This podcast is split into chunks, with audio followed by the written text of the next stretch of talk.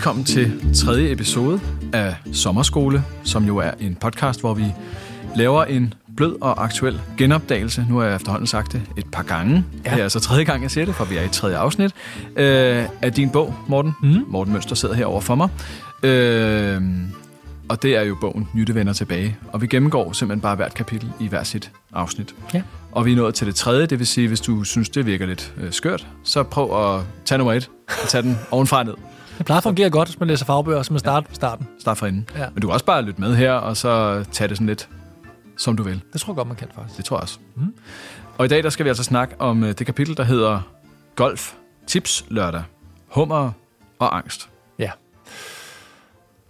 Det er en god episodetitel også, det der. Ja, det er det. Jeg synes faktisk, til at høre det. Når jeg læser min egen bog, det har jeg ikke gjort før, jeg synes faktisk, at der er nogle meget gode kapiteltitler. Det må jeg gerne sige. Må jeg gerne sige det? Det må du meget gerne sige.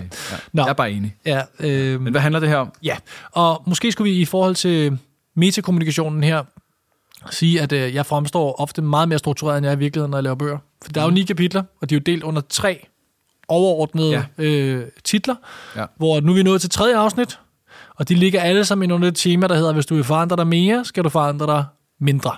Ja. Og vi snakkede om i kapitel 1, det med slack, altså skære ned på ting. I kapitel 2, det der med, pas på overconfidence. Det handler altså om det der med at skære ned på ting, og det er jo generelt et tema, der går gennem bogen. Bare for at sige, nu afslutter vi den tredje del af bogen. Jeg ved ikke, om jeg har forvirret folk mere, end jeg har hjulpet dem. Men måske ikke. Det finder vi ud af. Det var i hvert fald en lille metaservice. Det var det nemlig. Vi skal tale om nok det mest kendte begreb inden for adfærdsøkonomien, som er det, jeg har beskæftiget mig med i mange år, som hedder loss aversion. Og man kan næsten ikke beskæftige sig med det her, uden at være stødt på det, uanset om man skriver bøger, eller går til foredrag, eller bare er almindeligt interesseret. Og det er jo vores 2 gode venner, Kahneman og Tversky. Tversky er jo desværre død nu. 2 forskere, som... Kahneman vandt Nobelprisen her for, det var så efterhånden 20-30 år siden, i økonomi, selvom han er psykolog, hvilket er meget atypisk. Og det vandt de for deres forskning i det der prospect theory, og det kan vi ikke gå ind i nu. Men et kerneelement i det var, at de fandt ud af, at mennesker er mere motiverede for at undgå at tabe noget, end de er motiverede for at få noget. Så når man skal lave en forandring, så all things equal. Hvis jeg siger, hvis du ikke gør det her, så mister du x, y, z, versus hvis du gør det her, så får du alle de her fordele, så vil det første scenarie typisk være mere motiverende. Mm. Der er 1000 disclaimer på det, men det er mere for at forklare det. Ja. Og en ting, jeg fandt ud af, da jeg læste, eller da jeg skrev bogen, jeg tror, jeg har det fra en bog, der hedder Made to Stick, som er skrevet af Chip og Dan Heath, som har fundet ud af, at det her med hellere en fugl i hånden end 5 på taget. Er det sådan der i Danmark? 10 på taget. Ja, nu er jeg helt forvirret, fordi jeg ved, hvad jeg skal sige nu. Men det, de skrev i den bog, det var, at det er åbenbart det mest udbredte ordsprog i verden. Nå. Fordi den følelse af, at du ved, hvad du har, du ved ikke, hvad du kan få, det er simpelthen udbredt en universel følelse. Ja. Og det vil sige, hvis jeg mister det, jeg har, ikke? Mm. Du kan få alle de der fugle på taget, men jeg ved, hvad jeg sidder med i hånden. Det er jo loss aversion forklaret rigtig godt. Ja. Nu gør jeg noget meget, meget selvsmagende, så nu slår jeg lige op i min bog her, for jeg tror, jeg noterer det ned. Det fungerer med... Og så siger jeg bare lige, mens du sidder og bladrer, det bliver jo faktisk også videofilmet, det her. Så man kan faktisk også gå ind og kigge på, at vi taler sammen. Og hvis der skulle dukke en model op i bogen, så kan man kigge inde på videoen og se modellen. Det er rigtigt. Ja. Man kan jo faktisk både høre det som podcast, mens man kigger på os. Præcis. Efter privilegium, mand. Ja. Ja. Nå. Hvad nu det hedder... En fugl i hånden er bedre end 10 på taget. Det er sådan, der er point til dig. Det er ikke 5 på taget. Nej, 5 på taget, det er jo useriøst. Ja. 10 på taget, selvfølgelig er der 10. Ret om. Men den følelse er så universel, at den er blevet det mest udbredte ordsprog i verden. I Sverige siger man, hellere en fugl i hånden end 10 i skoven. Det var meget sjovt, det er den samme. I Spanien siger de, en fugl i hånden er bedre end 100 flyvende fugle. Og i Polen siger man, en spurv i din hånd er bedre end en due på taget. Er det ikke sjovt? Fedt. Og jeg synes bare, det var så sjovt, da jeg fandt det, for de bare siger noget det med, følelsen af frygten for at tabe det, man har, er bare så universel. Og uden der skal gå totalt stenalder i den, så er det jo en evolutionær mekanisme, der hedder, jeg tror, jeg skriver en meget forandringsparat hulemand, en meget død hulemand. Altså, du går ikke bare ud og opsøger fordele. Du starter lidt med at sige, kan jeg med rimelighed overleve? Siger præcis, ikke? Ja. Og jeg ved, hvad jeg cirka har. Jeg ved cirka, hvor jeg kan få mad. Jeg ved cirka, hvad der fungerer. Det må jeg ikke sætte over styr. Og det forklarer jo ofte det der med, hvorfor, det snakker vi om i episode 2, hvorfor samtidig folk skal flippe en coin for at træffe den beslutning om at skifte job, eller slå op, eller flytte til Norge. Ja. Men de bliver gladere for det, når de gør det. Ja. Det er fordi, at loss aversion trækker lidt for hårdt. Men jeg ved jo, hvor jeg skal tage på arbejde henne. Ikke? Mm. Nå. Så det er det der med, at tabet motiveres. Og jeg vil sige med det samme, inden jeg giver nogle eksempler, både fra bogen og andre steder, at det har nogle begrænsninger, fordi det, som jeg vil kalde tabskommunikation, er lidt aggressiv. Ja. Altså, hvis du ikke betaler din regning, så sker der de her forfærdelige ting til for dig, ikke? Ja. Versus, hvis du betaler din regning, så får du alle de her nye streamingkanaler, ikke? Der er to måder at gøre det på. Ja. Jeg må bare sige, hver gang jeg selv har testet det, også i større brevprojekter, så har tabsløsningen fungeret rigtig godt. Vi har også lavet pensionsselskaber i gamle dage. Altså, man fortalte alle de ting, de mistede. Hvis du ikke reagerer inden 10 dage, så får du ikke muligheden for at få opgraderet din sundhedsforsikring. Det er bare også lidt ubehageligt. Altså, det er lige præcis det. Børneopdragelses, det der, hvis du ikke børster dine tænder, så får du ikke, hvad ved jeg, slik i morgen. Et eller andet, ikke? Præcis, og det er jo langt den vej en lås, hvis de selvfølgelig skulle have slik i morgen. Men min pointe her er egentlig også bare fra Eko. Det du siger, det er, at det er noget, jeg vil anbefale, man gør hele tiden. Nej. Og vi kunne også godt have en større diskussion, som jeg ikke kunne svare på, at sige, ja okay, du fik flere kunder til at svare på det brev, du gerne ville, men hvad sker der med dit brand over tid? Mm. At folk føler sig truet til at forholde sig til den røvkedelige om deres sundhedsforsikring. Ja. Det ved vi heller ikke noget om. Jeg konstaterer bare, at det skaber typisk mere adfærd, hvis man peger på tabscenariet. Ja. Jeg har jeg har flere eksempler med i bogen, men to, som jeg personligt selv er ret glad for, og de beskriver lidt det samme med en nuanceforskel, som er meget vigtig for forfatteren. Jeg ved ikke, om læserne de har fanget den og interesseret den. Den første, det er med Tiger Woods, og titlen på det forskningsprojekt, tror jeg hedder, Is Tiger Woods Loss Averse? Altså, er han bange for at tabe? Ja. Og nu skal jeg holde tungen meget lige i munden, så nu kan man kigge med på videoen, så jeg kan se, hvordan det ser ud. Og følge med i tungens bevægelser. Ja. Yes. Du er dog nødt til at tale, så det giver vel lov til. For at prøve at forklare golf. Yep. Og punkt 1, jeg spiller ikke selv golf. Men jeg forstår dog godt de grundlæggende regler. Du har lært reglerne. Ja, så lad os lige prøve at gøre det lidt hurtigt. Mm. Et normalt, hvis man skal ud og spille golf, og man skal spille hul 7, så har det et par, så det er for eksempel par 4. Hvis hul 7 er et par 4-hul, så har man 4 slag til at få bolden i hul. Yep. Hvis man lykkes med det, og man rammer par, så får man scoren 0. Hvis man kun bruger 3 slag, altså 1 under par, så får man scoren -1. Det er en birdie. Som bruger et slag mere, altså 5 slag, så får du en bogey, og så får du +1. Og når turneringen er slut, så vinder den, der har det højeste minustal, fordi man er gået under banens par. Mm. Det, man så har gjort, det er, at man har studeret, hvor gode folk er til at få bolden i hul i forskellige situationer. Så skal jeg forestille dig, hvis vi igen har et par 4-hul, så jeg har 4 slag til at få bolden i hul, og jeg har slået 2 gange, og jeg nu har mulighed for at lave en birdie. Lad os sige, at bolden ligger 10 meter væk fra hullet, og hvis jeg rammer, så får jeg en birdie. Ja. Så vil sige, der får jeg noget. Jeg får en gevinst. Wow, du klarede det godt. Du gjorde det over det, vi kunne forvente. Ja. Så måler man, hvor gode er folk til at lave birdie putt. I den anden situation, der har man lavet, 3 slag. Så, altså, så det er par 3 på den samme bane? Nej, nu skal du lade med at ødelægge stadig par 4. Det er for det, jeg forventer. Ja. Nej. Der har du slået bolden 3 gange. Undskyld, så det er 4 slag. Lige præcis. Du står ind. Hvis du rammer, får du par. Hvis du ikke rammer, så får du minimum en bogey. Så i scenarie 1, der kan jeg gå under. Det er et fordelsscenarie. Det klarer jeg flot.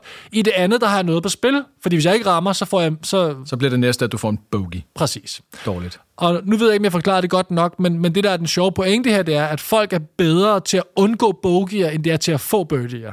Okay. Fordi man kan lasermåle, hvor boldene ligger, og så kan man simpelthen kigge, typisk når den ligger så langt væk, så kan man sige, hvad for en type slag står du ved, så finder du så ud af, og det er ikke meget, men det er nok til, at forskerne så sidder og siger, hvis Tiger Woods havde været lige så god til at ramme birdies, altså til at få birdies, som at undgå bogeyer, men så har han vundet, han har sikkert nok millioner, ikke? Men du ved, så har han vundet endnu mere. Og så var der også en sjovt, sådan ret datadrevet eksempel på, at folk de er bedre til at undgå noget ubehageligt, dammit, en bogey, frem for, fedt med en birdie, men altså... Det siger også noget om, at altså, det der par er jo på en måde bare et arbitrært tal, ikke? Det er måske meget fair at give folk lidt slag til at nå det der. Ja. Men hvis nu bare, at man havde påstået, det er par 3, så havde man måske også nået noget af det. Ja, præcis. Og så kan vi sige, hvis man så gør det og oversætter det til organisationsteori, kunne vi måske frygte, at det er lidt af det, der foregår i øjeblikket også, at man siger, at par 4-hul i virkeligheden er par 2-hul, og du skal være færdig i morgen. Yes. Og det er ikke altid, det skaber gode situationer. Men det er egentlig bare for at sige det her med, at teorien, der så ligger her, grund til, man siger loss averse, det er jo igen, at det betyder simpelthen mere for os, psykologisk set, at undgå at få de bogeyer. Ja. Og derfor bliver vi simpelthen bare skarpere i alt, der hedder koncentration, fokus, fysik og alt muligt andet. Ja. Og det leder os lidt videre til det næste eksempel, som er sådan lidt mere den sjovere ende, synes jeg. For dem, der har siddet og spillet... Hvad fanden er det nu, det hedder det der? Angry Birds hedder det. Mm, yeah. Jeg sidder kun og spiller den, når jeg flyver. Hvis der er ikke noget andet at lave, så den der skær... Forstår du? Ja, det skal jeg jo sige her. Jeg så det godt lige før. Du ved godt, hvad jeg lavede pausen. Og det er altså det her med computerspil, hvor man får 3 fugle, man skal sætte op i sådan en slangebøsse, og så skal man prøve at smadre en eller anden konstruktion med de her fugle her. Jeg har skrevet bogen om det, men det er sådan noget med, at der bliver spillet sådan noget 6 milliarder minutter Angry Birds hver dag. Det er sådan et fuldstændig sindssygt populært computerspil. Nå. Der er sådan nogle forskere, der har lavet et forskningsprojekt med dem. Nogle af mine yndlingsforskere, de har skrevet nok min yndlingsbog inden for mit felt, som hedder Scarcity. Jeg tør ikke udtale deres navne, for de er indisk oprindelse til sådan noget. Sendhil Mulainathan. Jeg tror ikke, han... Du prøvede alligevel. Han lytter ikke med her, tror jeg. Og det, de har prøvet at gøre, det er, at de har lavet samme scenarie, hvor du skal computerspil, du skal smadre nogle ting, og så har de så prøvet, så de inddelt folk i rige og fattige. Ja. Og de rige, de får mange flere skud, end de fattige. Så du forestiller dig, hvis du er fattig, så får du 3 skud til at skyde de der fugle, 3 forsøg til at smadre et eller andet. Mm. Du er fattig, og de rige, de får 6 skud. Ja. Og så hver gang du kommer igennem en bane, så starter vi som forfra, så får du 3 nye, men jeg får 6 nye. Ja. Og deres teori er, at jo færre skud du har, jo bedre er du til at ramme. Og det er bare virkelig rigtigt. Vildt? Ja. Og det er fordi, du smadrer mere med 6, fordi du har 6 muligheder. Men du er meget mere præcis og smadrer meget mere med dine 3 fugle. Mm. Har vi sat alle folk af nu, eller tror du stadig, de er med? Jeg tror, at jeg er med, faktisk. Og det var jeg jo ikke lige før med golfen. Så det fortæller mig folk. Ja, det er derfor, jeg altid har 2 eksempler. Ja. Så plejer jeg ligesom at kunne fordele folk. Det tal. Men vi kunne godt sætte os ind i det her. Hvis du kun har 1 skud eller 2 skud, nu skal det edderundt tælle. Nu sidder du og sigter. Hvis nu vi overdriver, lad os sige, du har 100 skud som rig, så er du da ligeglad, så er du bare fyret med afsted. Og det der med... Du prøver dig måske lidt frem med de første 4, og så gælder det først rigtigt. Du har jo 96 skud mere. Ja. Who cares? Ja. Og, så hvad så, vi skal underfinansiere alle projekter her? Ja, det er derfor, det blandt andet virker at gøre det sommetider jo. Ja. Men tanken er bare her, når du har lidt af noget, så skaber det fokus. Fordi når du har 3, så allerede når du har skudt 1 afsted, så er du kun 2 tilbage, og du er ikke fuldført banen endnu. Mm. Så du bliver mere og mere fokuseret, fordi du tætter på et tab, som er, jeg kom ikke videre, jeg tabte. Hvor når du starter med 6, eller 10, eller 20, eller 40 muligheder, så er du så langt væk fra det tab. Det første allersidst, du begynder at gøre dig umage. Så det er jo det samme, der sker op til en deadline. Ikke? Der er kun 1 dag tilbage. Ja. Der kunne godt lægge noget Nick og Jane over her. Ja. Der er kun 1 dag tilbage til at lave projektet færdigt. Der er jo en fokus. Det er ikke der, du sidder i en rødvindsbrænder. Det gør det, når der er 10 dage tilbage. Fordi, det er jo først derude, og det svarer til, har du 10 fugle at skyde med, eller 3. Ja. Så jo tættere, jo mere fokus kommer der, og det er derfor, man ofte arbejder meget effektivt mod deadline. Det er jo ikke, fordi folk siger, at jeg er klart bedst mod deadline. Jamen, det er jo fordi, det er en streg i sandet. Det er ikke, fordi du er bedst der. Det er fordi, there's no other choice. Ikke? Og der er mere på spil.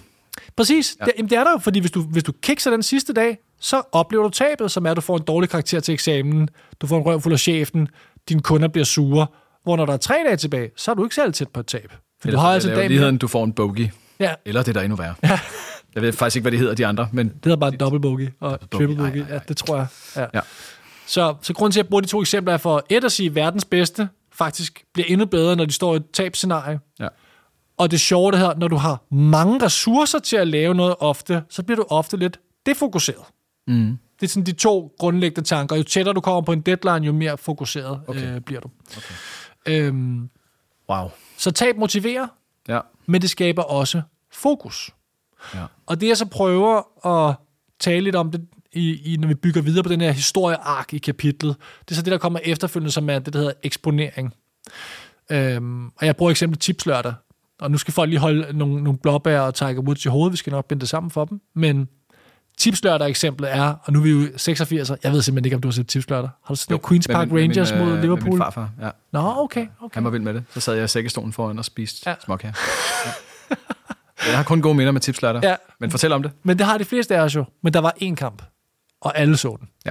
Der var én kamp, sådan, der er tipslørdag, at det er Queen's Park Rangers mod et eller andet Luton. Ja. Det er lige meget. Det betyder ikke noget for det. Det er lige meget, fordi der er kun den kamp. Nu er der jo milliarder af fodboldkampe. Konstance på alle kanaler. Så nu skal det edder med mig tælle, for jeg trækker en kupon i automaten af mig og siger, jeg er lige nu til at se 2 timers fodbold lige nu. Ikke? Det skal edder med mig være noget vildt. Det skal være det ypperste. Og det er fordi eksponering, altså jo mere du får af noget, jo mere ligeglad bliver du med det. Og det er bare et universelt princip, som man ser flere og flere steder. Vi har jo lige været på jordomrejse. Og du og din familie, ikke du og jeg, desværre. Det gider jeg godt. Den er optaget i fransk Polynesien. Den første paradisstrand, du kommer til, det er jo sådan noget, dit hoved eksploderer jo. Men mennesker er bare indrettet sådan, den 6. du kommer til, whatever. Det er en strand. Ja. Ikke? Og sådan er det med alt, sådan er det også med penge. At folk tror, at penge, du ved, gør dig lykkeligere lige meget, om du går fra X til Y til Z. Nej, på et tidspunkt, så klinger det af. Så er det ikke det, der hjælper mere. Vel? Så alt du får, uanset hvor fedt det er, jo mere du får af det, jo mere ligegyldig bliver du over for det. Mm. Og det eksempel, som jeg... Det er den anden side af den samme pointe, altså... Præcis. Tabsaversion eller ligegyldighed overfor... Præcis. Når der er lidt af noget, så skaber det fokus og motivation. Ja. Når der er vildt meget af noget, så skaber det ligegyldighed. Ja. Whatever. Mm. Der kommer nok en forandring mere, for lige at tease, hvad det er, vi skal hen til, ikke? Yep. Og det andet eksempel, jeg bruger i bogen, som jeg faldt over i en podcast, der hedder Hidden Brain, som jeg også kan anbefale, var det her eksempel med hummerne, fordi jeg synes, det er så sjovt. Mm. Og jeg var slet ikke klar over det, men det er åbenbart sådan noget med, og nu kan jeg ikke styre på årstallet, jeg mener sådan noget 1860'erne, der må man simpelthen bruge den der rabatkode, der vi snakker om, til at prøve at finde ud af, hvornår det er. At især over New England og over omkring USA og så videre, det vælter simpelthen ind med hummer. Altså, der er tusindvis af hummer, der bare lå i vejkanten, skulle jeg til at sige det. Og alle skulle spise hummer dag og nat. Og sådan noget med, der er historier om, at du ved, slaverne fik hummer morgen, middag og aften. Der var sådan demonstrationer for, at folk ville have arbejdsvilkår, hvor de skulle spise hummer hele tiden, ikke? Og det var fordi, der er 6 trilliarder hummer. Men hvad sker der, når der kun er 4 hummer tilbage i hele Skandinavien? Så siger alle folk, wow, det er godt det her, ikke? Det er luksus. Hold da op, ikke?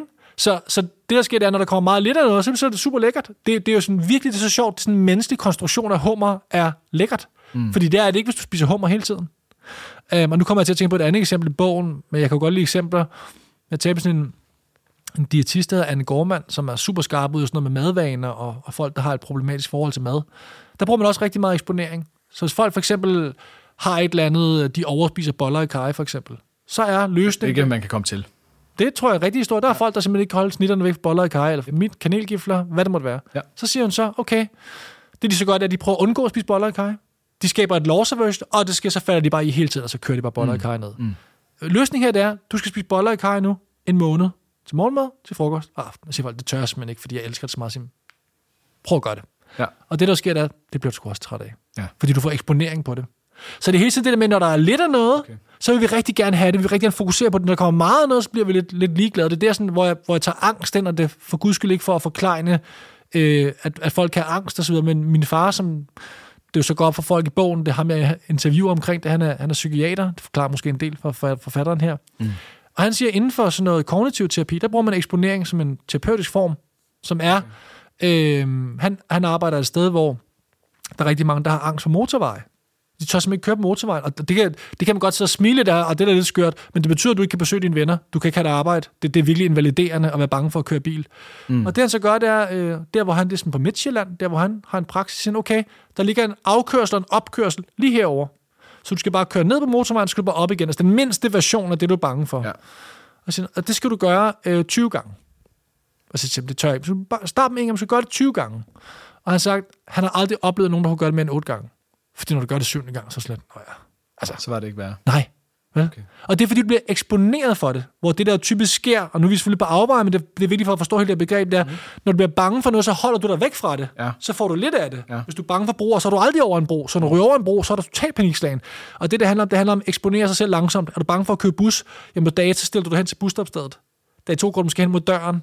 Dag 3 prøver du måske at købe en billet på din telefon. Så du prøver stille og roligt at gå i gang, og så skal du køre med bus every single day i 3 måneder. Og så er der mange, ikke alle, men så er der mange, der bliver kureret for evigt. Fordi du ligesom fortalt dit nervesystem, det her det er ikke farligt. Klar. Så det er jo en lang historie hen imod nogle forskellige pointer omkring det her lawserversion, hvor den første og den største måske, synes jeg, som jeg virkelig ser mange steder, og jeg håber igen ikke folk oplever, jeg bedre viden, for jeg kender alle grundene, det er, at der er så mange forandringer i omløb. Der er så mange scener og så mange PowerPoint-slides omkring nye disruptive metoder og nye strategier, at folk de sådan lidt, der kommer en ny ind. Mm, næste år kommer en ny. Vi har lige haft en, der har stået heroppe og sagt brændende platform, og heroppe også siger digitalisering, og folk råber, at ChatGPT kommer og smadrer, whatever. Ikke? Du ved. Ja. Og det er fordi, der er så mange forandringer, at det er jo bare blevet en ny normal, hvor der er forandringer over det hele, ergo, du ved, bare lav dit arbejde. Det er jo det, folk siger til mig, når de slukker slidesen, ikke? Ja, du ved, bare duk dig der. Der er en anekdote, som jeg er nødt til at fortælle her, som jeg har fortalt nogle gange. Jeg var sammen med nogle blue-collar-medarbejdere, som arbejder på en fabrik. Og lang historie kort, der var sådan ligesom en formandstype, de kaldte ham bare formanden, som havde været der for evigt. Han var super flink, virkelig dygtig. Og så, han gav ikke så meget for de der strategityper og sådan noget. Så sagde han så, at, præcis, ikke? Så sagde han så, at når der kom nye medarbejdere ind, så viste han dem, at han var super sød, hans team var mega motiveret. Men simpelthen det vigtigste, du skal lære det, der hedder dog-down-strategien. Hvis du ikke kan lave det, så dør du herinde. Ja. Og han sagde, dog-down, det betyder egentlig bare, at, som man sagde til de nye medarbejdere, en gang om året, så vil du pludselig få en eller anden mail fra en eller anden, der siger, at de er din chef højt oppe i systemet. Og de vil invitere dig på et hotel i nærheden, og de vil bespise dig med rødvin, og du tror alt er godt. Og så sætter du dig på nogle lange stolerækker, og siger, men første gang du hører et ord, du ikke forstår, så skal du bare duck. Han siger, the fuck down. Altså, duk dig. Fordi så flyver det hen over hovedet på dig. Det der innovation, agile, whatever det måtte være. Hvor han sagde, de første 20 år havde han jo siddet og tænkt, shit mand, det er vigtigt det her, ikke? Og det er komplekst, og jeg kan slet ikke navigere i det. Og... Vi skal rydde kalenderen og så videre. Så sagde han til de nye kolleger, fordi det du finder ud af, det er, når du kommer tilbage på mandag, så er der intet, der har ændret sig. Nej. Og den chef, du kommer ikke til at se dem i et år igen. Og næste gang, du kommer tilbage igen, så siger de bare et nyt ord, og så er det bare duck down, fordi du skal tilbage og lave dit arbejde. Ikke? Og det er jo den der meget kyniske ting. Jeg synes bare, det er en sjov anekdote, for han havde rigtig meget smil på læben. Han var en corporate man i virkeligheden. Ja. Men det er jo ofte det, der kan ske. Altså, der er en norsk forsker, og jeg har ikke gravet langt med det der forandringskynisme, tror jeg hedder. Som jo det er. Ja. Der er så mange forandringer. Vi har hørt så mange gange, at nu er den helt gale, og nu skal vi virkelig lave det om. Og så mange gange er folk kommet lidt tilbage til deres arbejde igen og siger, men det er jo lidt det samme, vi også lavede i går. Altså, er det bare mig, eller hvad? Ja. Og der er en dame, der hedder Signe Bruskind, som jeg også havde med i min podcast, som har lavet en bog, der hedder Mikroforandringer. Og det hun ligesom viser i sit, jeg tror det er PhD-projekt, det er, at hun interviewer en masse mennesker omkring forandringer, løbende en stor, jeg tror det er en medicinalvirksomhed over et år. Og det hun finder ud af, det er bare, at det er mikroforandringer, der betyder allermest for folk. I hvert fald, når de taler om deres arbejde. Så hun siger, mikroforandringer, som er... Kaffemaskinen er blevet flyttet. Okay. Emil har fået et nyt job. Jeg er blevet flyttet op på 3. sal, så jeg er for langt væk fra min afdeling, og videndelingen er gået tabt. Nej, så langt går de ikke engang ind i det. Det er faktisk endnu mere, sådan, du ved... praktisk og umiddelbart. Det er de små forandringer, der er tæt på. Ikke? Ja. Og hun siger, hvordan går det med den der strategiske forandring, som lige blev lanceret? Så siger, hvad for en taler du om? Den der kæmpe egentlig lige her. Det ved jeg tror ikke, det er mit bord. Jeg tror, det er en... Altså, det er bare ikke det, der fylder, når du taler med folk. Nej. Så det er jo bare et projekt. Ja. Jeg synes bare, det giver så god mening. Det, der fylder noget for folk, det er... Kaffemaskinen er blevet lukket. Jeg har tabt noget nu her. Jeg kan ikke længere få min kaffe. Emil er flyttet. Jeg kan ikke længere tale med Emil om vores fælles interesser for et eller andet. Kan man så bare lave sådan en skilt, hvor der står, du får kaffemaskinen tilbage, hvis du opfylder strategipunkt 1 fra det store seminar. Det gad jeg godt at se, hvad der ville ske, hvis man gjorde det. Det kunne være gratis forslag. Der tror jeg noget. God konvertering af adfærd og rigtig mange opsigelser, tror jeg også. Ja, måske. Måske også Ekstrabladet, der ringer. Men jeg håber, at de her brikker passer lidt sammen, fordi jeg kæmpede også meget i bogen, bare for at være ærlig, men sådan, hvordan fanden forklarer jeg det her ordentligt? Men det der med, få ressourcer skaber fokus, og nu snakker vi om det der med 4 dages arbejdsuge, det er sådan en helt anden ting, som pas på at råde tingene for meget, men det er bare for at give endnu et eksempel, som jeg ikke er med i bogen, det er, hvis du kun har 4 dage til at løse dit arbejde, så skaber det altså fokus. Du har ikke fredagen længere. Så nu så hvis jeg kun skal lave en af de her 5 ting, hvad er det? Nu fokuserer jeg. Ja. Hvor hvis du starter mandagen, og du ved, jamen jeg tager det bare lidt løst, så er der mindre fokus. Så jeg siger ikke, det er rigtig godt til 4 dage. Jeg siger bare, det er en af grundene til, at det fungerer nogle steder. Ja. Det skaber fokus. Vi kan ikke holde møder på en time længere, hvis vi skal nå i mål. Ergo, det skal være en halv time. Ja, for man har begrænset en ressource, og så... Ja. Så kigger du ned på det. Så tab skaber fokus, og eksponering skaber ligegyldighed. Hvis der kommer 1000 forandringer, så skulle der lige der med 1000 og nummer 1. Jeg har været 20 år. Whatever. Også lige med meget tid? Nej, det er 2 forskellige ting. Det er bare i forhold til det 5 dage, 4 dage. Det er jo et tidsspørgsmål. Præcis, det er 2 forskellige elementer. Det er godt, du holder fast i det. Eksponering, det er hummeren. Det er, når jeg ser så mange forandringer. Ja. Så nummer 117. Den bliver du bare ligeglad. Whatever. Yes. Hvor hvis nu vores chef kom op og sagde, prøv her, i år, det er kun én ting. Glem alt, hvad vi har snakket om.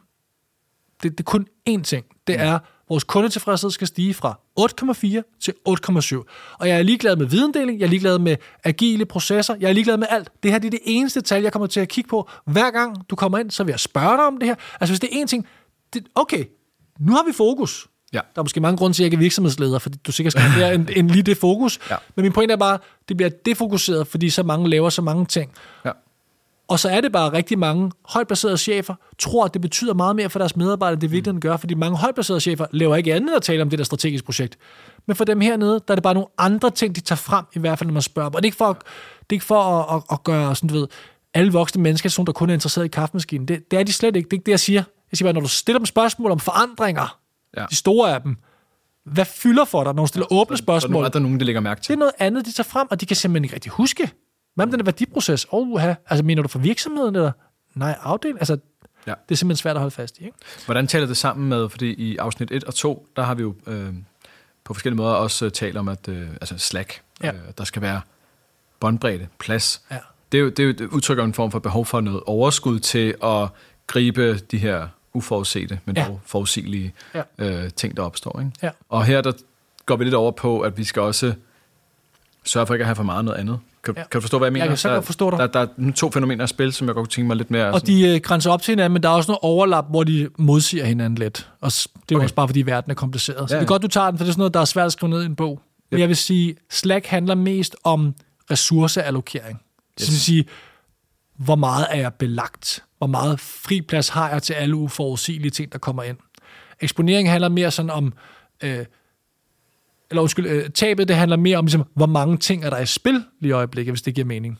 Og måske kan det give mening, hvis vi prøver at tage nogle af de der med, nogle eksempler af, hvad man ligesom kan gøre ved det. Ja. Så kommer vi ned og graver os ned, fordi du har lige med fat i den lange ende her. Der er nogle ting, der taler imod hinanden i bogen, hvilket er det er fedt, vi også kan få det, vi kan få det op. Fordi det første, man kan gøre, når vi taler om tabet, for der er to ting på spil i det her kapitel her. Der er eksponeringsdelen, der er for meget noget, og tabet, vi fokuserer, når vi er tæt på, ikke at have noget. Og jeg vil ikke miste. Præcis. Jeg tror eksemplet, jeg gav, det var bare for, hvor lavpraktisk det er. I bogen, der mener jeg, giver eksemplet, jeg prøvede at lave en AB-test på min nyhedsbrevsliste, hvor jeg en gammel episode skulle sende ud, så lavede jeg bare to versioneringer af den samme overskrift, hvor jeg kun ændrede 2-3 ord. Hvor det ene, det var sådan noget med, få 17 gode råd til et eller andet, og andet var sådan noget, undgå at miste de her 17 gode råd. Det er bare rent på hukommelse. Men pointet var, det var præcis den samme overskrift, bortset fra en lille smule forskel. Det ene, det var et fordel for, det andet var at undgå at tabe noget. Og det var bare tabsituation. Den fungerer bare bedst. Mm. Så man kan jo starte med, når man sidder med alle sine tekster, og det er både i e-mails, det er i proces, det er til kunder, det er til borgere. Man kan lige starte med at sige, vi næsten altid fanger et fordelsscenarie. Det har jeg set så mange steder, når vi skal sælge noget. Hvis du gør det, hvor du kan få alle de her ting her. Det eneste, jeg bare beder folk om, kig lige på den anden side af medaljen også. Hvad er det egentlig, folk mister? For det er de mere fokuseret på, umiddelbart. Så det er sådan den første ting, man kan gøre med de disclaimer, vi havde med, pas på at gøre det hele tiden, for så bliver du sådan en ting også, så er der overeksponering på en ny måde, ikke? Altså, præcis. Evig gå ikke glip af X, Y, Z, så er jeg bare sådan, det skal jeg sikkert nok. Du har jo fuldstændig ret, og det er godt, du tager den op, det er ligesom plakater. Ja. Der er overeksponerende plakater, jeg kigger da ikke på. Det er ikke sådan, at jeg ser en plakat på mit arbejde og siger, jeg skal dele viden på tværs af siloer, vel, jeg indkalder til et møde og sætter gang i det. Ja. Det har der aldrig nogensinde sket for nogen. Altså, jeg er da fuldstændig blind, hvor ofte jeg måske endda kynisk, hvor jeg tænker, I har ikke råd til en kaffemaskine der, men I kan kraftedeme godt hyre grafikere til at lave elendige plakater. Ja. Altså, det er jo også noget, der foregår, fordi folk de er ramt på deres tabsnerve, ikke? Og altså... Hvor glad bliver du for at få 200 kroner i lønforhøjelse? Jamen, du bliver sikkert glad, men hvor sur bliver du, hvis jeg tager 200 kroner fra dig? Jeg vil vædde på, at du taler mere om, der er nogen to, end du er glad for 200. Ja. Og det er fordi... Det er så slet ikke mål med hinanden. Det er overhovedet ikke det samme, vel? Men økonomisk er det samme. Få 200... Du ser, jeg bliver det vred her, ikke? Ja, du sidder resten, du krydser armene. Ja, bare roligt, vi skal nok lade være. Ja. Men det er bare at sige, det har ikke noget med hinanden at gøre. Men kig på tabsdelen. Det har jeg selv brugt mange steder, det fungerer vildt godt, men i doser. Den anden ting er faktisk min store kæphest, og nu ved du og jeg også, jeg sidder måske og arbejder på noget, der måske bliver en bog, hvor jeg også kommer til at arbejde lidt videre med nogle af de her koncepter. Og det er det, der hedder opportunity costs. Mm. Og uden vi skal ud i en lang diskussion af det, så en opportunity cost er egentlig bare, at når du tager til Rom, så kan du ikke komme til Madrid. Ja. Når du træffer et valg om at gøre et eller andet nogle ressourcer, så kan du ikke også bruge dem derover. Vi vælger at optage en podcast, så kan jeg ikke sidde og svare på mails. Der er en opportunity cost i alle prioriteringer. Yes. Og det er jo virkelig banalt, men nedenunder ligger der faktisk noget rigtig sjovt, dynamisk og underlig adfærd, fordi mennesker bare lader som om, der ikke er det. Så hvis du indkalder til et møde med 5 mennesker, der er næsten ingen, der tænker over, hvad kunne vi have lavet i stedet for? For det er det, det skal sammenlignes med. Ja. Det er ikke at møde det vigtigt, ellers ville du ikke gøre det. Det er, hvad kunne vi have lavet ellers? Det kan man også godt stille det spørgsmål, men deres antag af mødet var vigtigt. I forhold til hvad? Ja. Ikke? Og der er bare sådan et gammelt studie, som jeg synes er så sjovt, som er... Når du viser folk, hvad de taber på at gøre noget, altså bare peger på opportunity-kosten, så du kan tage til det møde, eller svare på mails, altså det er jo det tab, du har, du kan ikke svare på mails, at så bliver folk sådan, nå ja, det er rigtigt nok. Så i det eksempel, der er det gamle eksempel, så jeg kan ikke huske det, men det var sådan noget, jeg var nødt til at omregne det til danske kroner, men det er sådan noget med, du surfer rundt på nettet, og så finder du nogle billetter til en Coldplay-koncert, whatever, hvis du er interesseret dig for det, og du har altså, det vil jeg rigtig gerne se live, og de koster 300 kroner stykket. Vil du købe billetterne, spørger man så folk. Ja. Og så sidder folk og svarer. Og jeg tror, det er sådan noget med, nu siger jeg bare 50%, det er sådan et omegn, når det siger, ja, det vil jeg. Gruppe B, sammen. Du sidder og surfer rundt på nettet. Du falder over nogle billetter til Coldplay. Du altså gerne vil se Coldplay. Vil du købe billetterne? Og så er det eneste, simpelthen, eller bruge pengene på noget andet i stedet for. Ja. Og når du sætter den sætning på, så daler dem 50%, så er der 50% færre, der vælger at købe billetterne nu.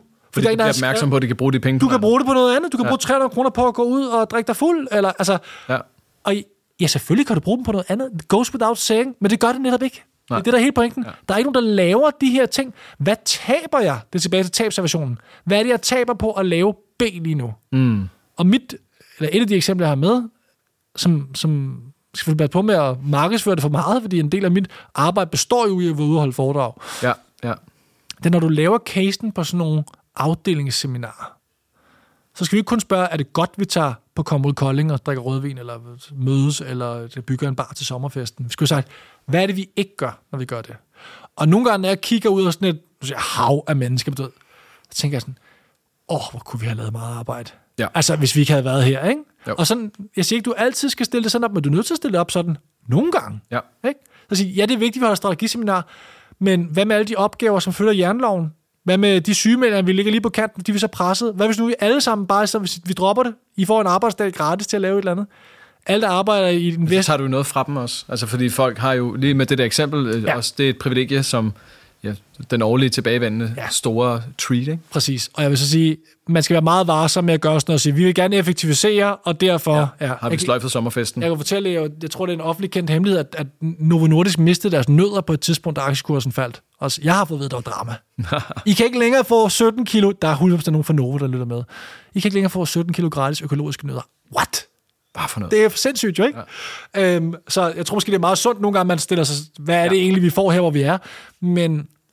Men lige der, hvis du må sige til folk, i år, der har vi fokus på arbejdsmiljø, som I kan huske, og det har jeg faktisk valgt, vi dropper den der, til gengæld, så får I alle sammen fredag fri, 3 fredage i træk, hvor I kan hente jeres børn tidligt. Mm. Og tror jeg, folk vil sige, okay. Ja. Altså, jeg fik et eller andet her, det er ikke bare sådan, gå tilbage og arbejde, men den tanke omkring, at man langt her skal veje, når vi gør X, hvad så vi mister.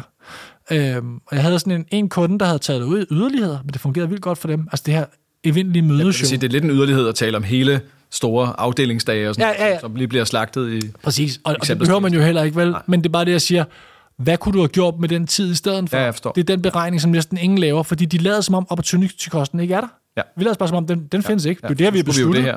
Præcis, det står i min kalender. Ja. Og den der kunde her havde gjort noget yderligt, eller gået til yderligere, som jeg godt kunne lide.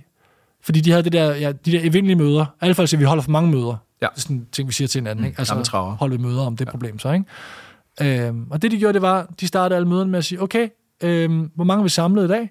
Vi samlede 5 mennesker. Og det var sådan en proces. Hvor lang tid var mødet? En time? Okay, så vi har valgt at allokere 5 timer til det her møde her. Og så gik de en runde og sagde, hvis du ikke havde siddet til det her møde, hvad vil du arbejde på lige nu, Emil?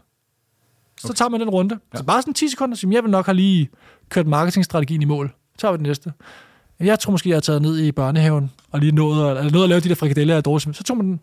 Og så bare, efter de gjorde det, så er det bare dramatisk dalet antallet af møder, fordi man bad folk helt specifikt forhold til, hvad er det, du ikke laver nu? Plus man satte et tid på. Det er jo ofte, man laver en lille workshop, 4 mennesker. Jamen, det er så 12 timers arbejde. Hvis det, altså. Og det er jo sådan en gammel ting med at prøve at beregne det tid. Men det der med at sige til folk, hvad mister du ved at sidde lige her nu? Mm. Som så meget andet, er der også indkørselsproblemer her. Så er der nogen, der bliver sure. Ja, det er det, jeg fucking siger hele tiden. Jeg gider ikke sidde til de her møder. Jeg vil, altså, det er ikke noget, men så får du skabt noget dynamik omkring det. Og hvis det var let at undgå møder, så har vi nok gjort det. Det er fordi, det er svært. Det er fordi, du er nødt til at søge noget konflikt, ikke? Jo. Så dermed, for igen at binde tilbage til, opportunity-kosten handler om, i langt højere grad at sige, hvad taber jeg på at gøre det her? Ja. Og når man gør det, så vil typisk folk gøre færre ting. De vil indkalde til færre møder, og det får at binde det sammen med de 3 første kapitler.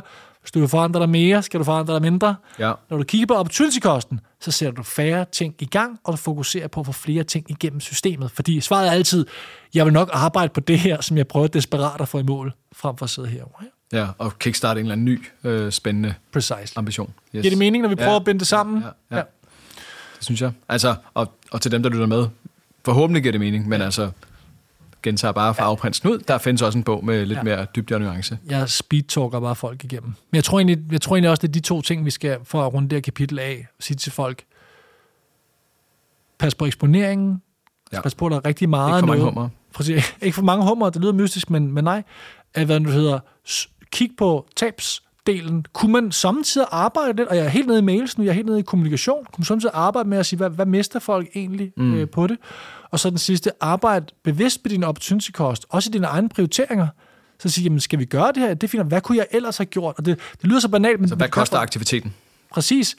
Eller hvor meget tid skal jeg bruge på aktiviteten, ikke? Ja. Der vil man ofte finde ud af, så vil man faktisk hellere lade være, fordi man har nogle andre ting at fokusere på. Og det er jo gajolet, jeg skal vide det, men jeg vil bare konstatere, det er altså ikke, det er ikke praksis, at folk de gør det, når de skal sige, de siger, er forandringen god? Er den rigtig? Er den nødvendig? Ja, ja, ja. Men hvad er det, du mister ved at gøre det? Jamen det er alle de andre ting, de holder stille her på motorvejen herover og sker ikke en skid, ikke? Jo. Godt opsummeret. Det var godt, det er glad for. Og således lander vi også i slutningen af vores tredje afsnit i serien Sommerskole. Og Sommerskole er jo altså også den rabatkode, man kan skrive ind på Saxo, hvis man gerne vil have fingre i bogen, hvis man skulle have mistet sin kopi eller noget lignende. Og så tror jeg ikke, jeg vil sige så meget andet, end at jeg glæder mig til at tage hul på det fjerde afsnit. Det gør jeg også. Næste gang. Der er 3 dage til, eller hvor meget er det? Deromkring. Godt. Fedt.